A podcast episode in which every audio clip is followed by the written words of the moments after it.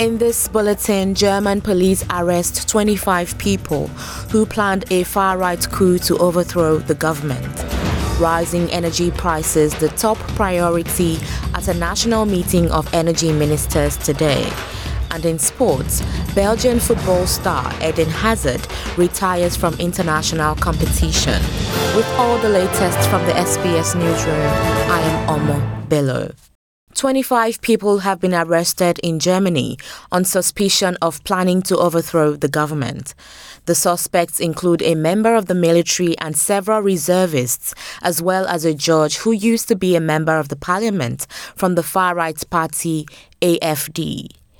3,000 police have conducted raids across the country after an investigation found the group had been preparing a coup for over a year and had also planned violent actions. The suspects are linked to the Reichsbürger movement, which does not believe in the post war German state and rejects its authority.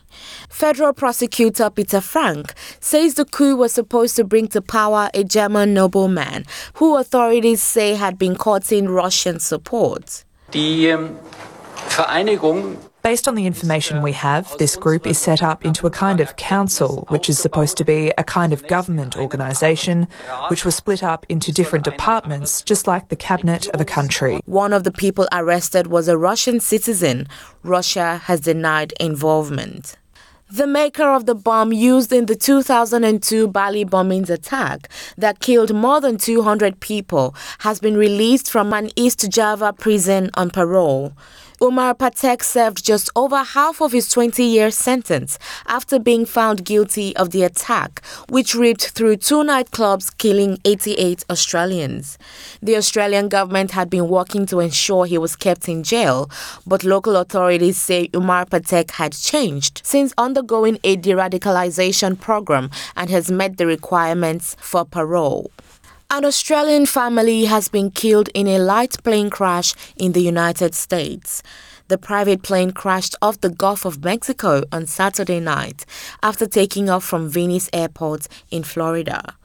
Authorities have recovered the body of a woman and a teenage girl, but the male pilot is still missing. The family had been living in the United States and previously lived in Queensland.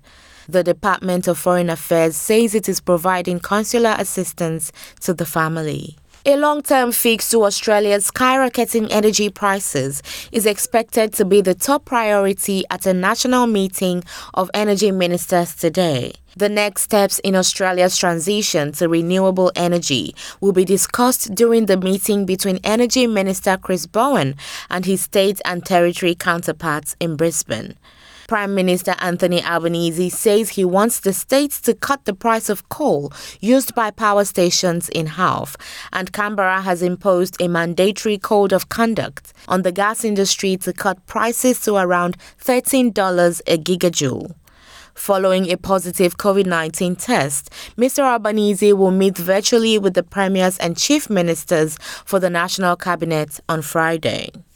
Three amateur paleontologists have discovered the remains of a 100 million year old long necked marine reptile at an outback Queensland station. In an Australian first, the complete skeleton of an ancient plesiosaur was discovered at a sprawling remote property in Queensland's northwest McKinlay region curator of paleontology at James Cook University and the Museum of Tropical Queensland in Townsville, Dr. Espen Knutsen, says the discovery is one of a kind. This skull actually had part of the body attached to it as well. So usually what we find is that when we're digging these things out of the ground is that we'll find bits of the body, no head, and very, very rarely we'll find just a head, but unfortunately with no body attached.